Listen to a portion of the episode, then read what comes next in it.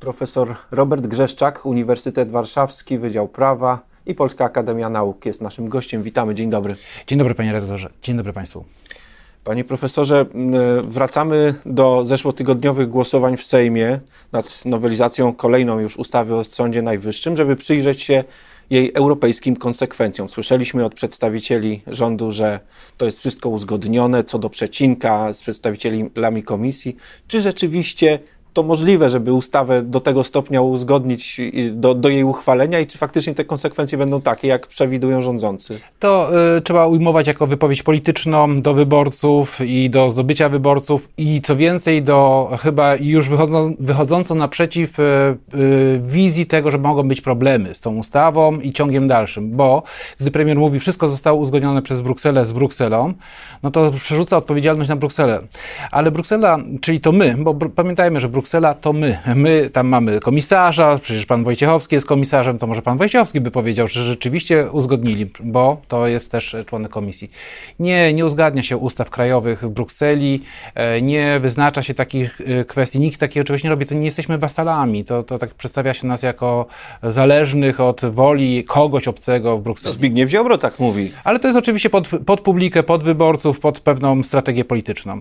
Natomiast my mamy jasno e, wy wypisane wszystkie obowiązki, e, jakie sami zaproponowaliśmy i rzeczywiście tam były negocjacje e, co do szczegółów zapisane w KPO. Te KPO ma aneks i tam mamy sześć komponentów, to znaczy takie sześć podstawowych e, jakby nurtów, gdzie mają iść te pieniądze i mamy tak zwane kamienie milowe. Ich jest ponad 100, to wymaga około 300-400 działań, reform. My się koncentrujemy wciąż, proszę Państwa, na trzech e, takich wyjściowych. One nie, nie, nie załatwiają właściwie nam tych pieniędzy, tylko umożliwiają wy, wystąpienie z wnioskiem. Czyli innymi słowy, na początek mamy po prostu z, wycofać się przynajmniej z niektórych elementów tak zwanej reformy sądownictwa, a potem e, przedstawić reformy, które zapowiedzieliśmy, że zrobimy. Chociażby ta słynna ustawa wiatrakowa. No tak, ustawa wiatrakowa to jest osobny problem, ale wracając jeszcze na chwilę do Sądu Najwyższego, pan profesor już mówi o no, nadchodzących kłopotach, które przeczuwają rządzący, zrzucając to wszystko na Brukselę. No spójrzmy na to. Jeśli, e, jeśli przenosimy dyscyplinarki sędziowskie z Sądu Najwyższego do Naczelnego Sądu Administracyjnego, to po pierwsze, czy to się obroni konstytucyjnie, a po drugie, czy to się obroni w dyskusji z komisją? E, co do e, zgodności z konstytucją, nie sądzę, żeby komisja zrobiła z tego ta, no tak, e, podstawę. może nie być problem. To przerzuci po prostu, no, robicie co uważacie w tym wypadku, ale wszyscy wiemy, bo to naprawdę nie jest tajemnicza wiedza, która wymagałaby jakichś analiz. Ustawa, która 15 raz bodajże zmienia ustawę o Sądzie Najwyższym, jest niekonstytucyjna.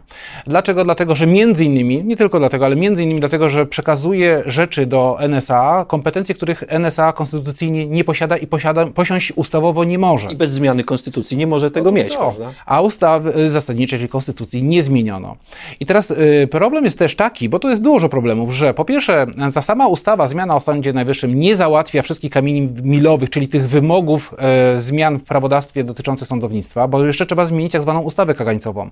Tam w tej ustawie kagańcowej częściowo już jest zmieniona, ale wciąż można pociągnąć do odpowiedzialności sędziego, który odmawia wykonywania wymiaru sprawiedliwości. Czyli innymi słowy powie, nie, nie będę wydawać wyroku, co ma miejsce. No, proszę no, Państwa, to, je, to ma miejsce. To nie jest tak, że to jest jakaś potencjalna gdzieś tam daleko. To się każdemu z nas może zdarzyć, że mamy sprawę, na którą czekamy bardzo długo i w pewnym momencie sędzia powie, ale ja nie będę orzekać, ponieważ tutaj siedzi neo sędzia, czy ktoś, kto awansował. To może być sąd rejonowy, to może być sąd apelacyjny czy okręgowy.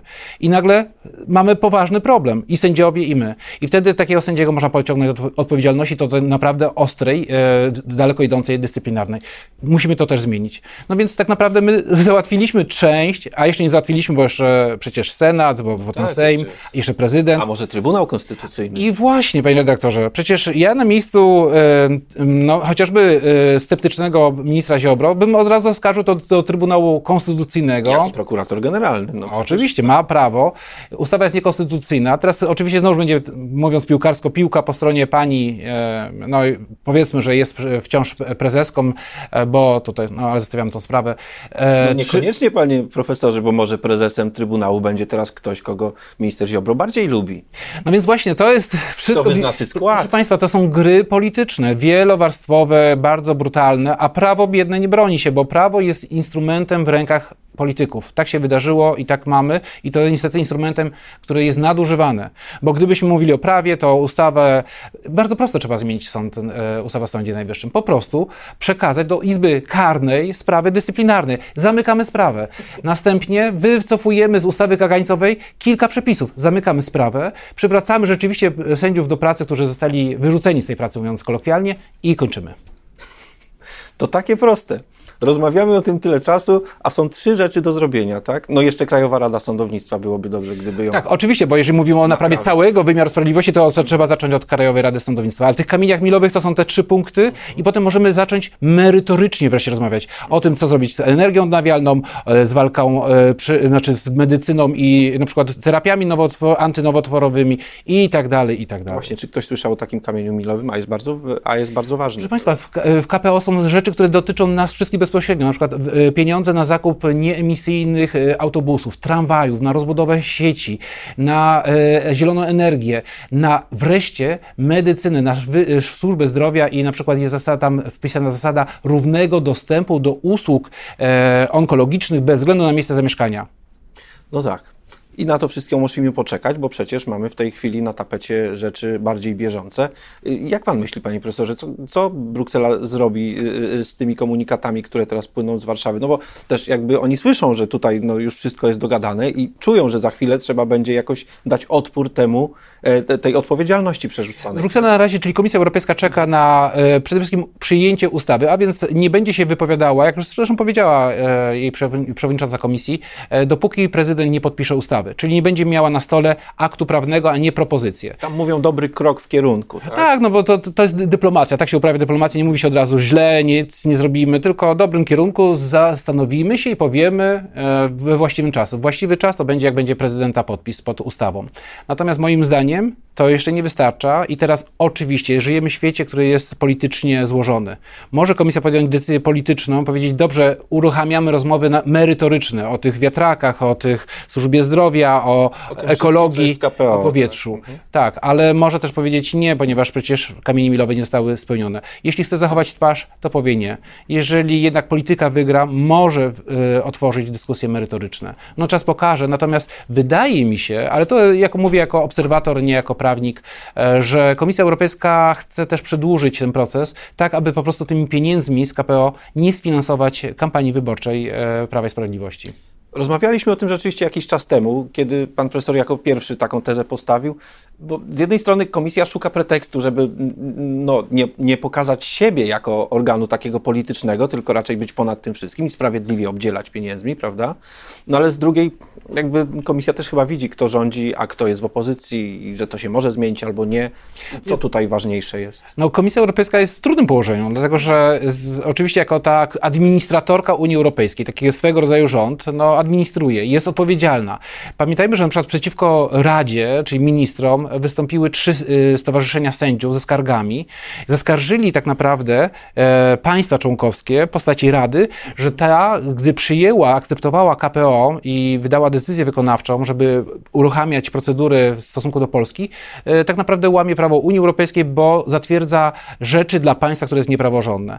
Także Komisja Europejska, teraz już przychodzą do niej, jest tak naprawdę zakładniczką wielu postaw, wielu reakcji, wielu oczekiwań. Jest grupa państw, które nie chcą absolutnie, jak na przykład Niderlandy, mówią wprost, nie będziemy finansować, bo to są wspólne pieniądze, nie pieniądze Polski czy Niderlandów, tylko wspólne, e, niepraworządnych rządów w Węgrzech czy w Polsce. No, e, nie jest też przypadkiem, że takie kraje jak Niderlandy są e, bardzo za mechanizmem warunkowości, prawda? Tak, oczywiście. No i teraz tu mamy naprawdę już bardzo rozbudowaną mozaikę instrumentów, procedur i polityki. Komisja czeka i to jest tak naprawdę metoda już znana z Watykanu, dlatego się mówi, że młyny watykańskie mielą powoli. Komisja też nie spieszy się, bo raptowne reakcje nie są dobrze rozgrywane i widziane w dyplomacji, a to jest dyplomacja. Hmm. Wspomniał pan profesor na początku, że no, ustawa o Sądzie Najwyższym według wszelkich zapatrywań jest e, niekonstytucyjna. Głosowali za, nim, za nią posłowie e, i to nie tylko koalicji, ale też części opozycji. Jak to się ma do ich przysięgi, ślubowania e, poselskiego, które składają na wierność konstytucji. Niektórzy nawet jeszcze dodają, dodają do tego asystencję boską. Tak? Moim zdaniem e, w Polsce mamy mm, naprawdę wielowymiarowy upadek e, poziomu sprawowania polityki, wartości. To jest niestety skutek tego, że mamy u władzy populistów. I teraz rozmowa z populistami jest bardzo trudna, ponieważ jeżeli opozycja chce dyskutować z populistami w ich języku, musi się stać populistyczna. Jeżeli nie będzie populistyczna, to nie będzie słyszalna i będzie wyśmiewana, że jest nieskuteczna. I opozycja się miota właśnie między tymi dwoma wyborami. E, to, jest, to są trudne wybory. Oczywiście ja jako prawnik, akademik, dla mnie to jest jasne, wybieram wartość, a wartością jest ochrona konstytucji. Nie zgadzam się na buble legislacyjnej, na taki nierząd legislacyjny, jakim jest kolejna ta zmiana ustawy o Sądzie Najwyższym. Ale posłowie myślą o swoich e, wyborcach, o wyborach i o tym, e, żeby zachować między innymi też swoją, swój urząd posła na parlament. Chcę pójść trochę dalej, bo rozmawialiśmy trochę jak w rzeczy o polityce, teraz przejdźmy do rzeczy o prawie. E, czy to jest jakiś delikt, panie profesorze, z pana punktu widzenia? My jesteśmy świadkami e, e, szeregu zmian konstytucji polskiej w trybie pozakonstytucyjnym, a więc niekonstytucyjnym. To są nierządy legislacyjne, a więc ustawy, które są wadliwe. Bo ponieważ my wprowadziliśmy nasz rząd, parlament, który jest wykonawcą woli rządu, niestety, wiele ustaw, które zmieniały konstytucję bez formalnej zmiany konstytucji. No tak. I, te, I tu mamy kolejną odsłonę. Więc ja bym powiedział tak, nie jest to nic nowego, niestety, w naszym krajobrazie polityczno-prawnym, bo od 2015 roku e, zmiany w TK, zmiany w Sądzie Najwyższym, ale w wielu innych ustawach, na przykład dotyczących mediów, są oczywiście sprzeczne z konstytucją. Mam na myśli teraz konkretnie postawę tych parlamentarzystów, którzy powiedzieli, że no mają świadomość, że to jest ustawa niekonstytucyjna, a jednak nie, dobra, nie głosują za nią, ale nie głosują też przeciw, tylko się wstrzymują. I wiedzą oczywiście, że nie będą pociągani do odpowiedzialności za to. To też tak nie, może, nie mogłoby być no konstruowane, właśnie. dlatego że gdyby, gdybyśmy to odwrócili, to właściwie każdy z nas, będąc w parlamencie czy w sejmiku wojewódzkim, obawiałby się głosowania, najlepiej to by nie przychodził, tych pro, głosowaniach problemowych bo pro, czy problematycznych, bo zawsze może być zapis, który jest uznany e, e, za niekonstytucyjny. Trzeba pamiętać, że o niekonstytucyjności na końcu drogi to jednak mówi Trybunał Konstytucyjny, a my tylko komentujemy to. Komentarze nie są wiążące, więc w ten sposób posłowie, nawet wypowiadając się, wiem, że to jest niekonstytucyjne, ale głosuję, e, no musiał, można byłoby sobie wyobrazić w skrańcowych przypadkach taką ścieżkę otwarcia Trybunału Stanu, ale to jest e, nie w tych realiach, nie na ten... To byłby, jest też decyzją polityczną przecież. Oczywiście, no ale to był, w tym wypadku to byłby strzał z armaty do wróbla. Ileż już takich strzałów mieliśmy? A właśnie moim zdaniem nie za mało ich mieliśmy strzałów w ogóle z tej armaty, którą jest Trybunał Stanu, ponieważ e, Trybunał Stanu jest instytucją, czy raczej organem e, konstytucyjnym nieużywanym, uśpionym. On jest gotowy, bo ma składy, ale nigdy nie pracuje praktycznie i konsekwencje mamy tego takie, że mamy osoby w polityce, które mogłyby odpowiadać przed Trybunałem Stanu, nie odpowiadały, im dalej żyją i są częścią życia politycznego. A to już temat na zupełnie inną rozmowę. Za tę obecną bardzo dziękuję. Profesor Robert Grzeszczak był naszym gościem gościem. Dziękuję bardzo.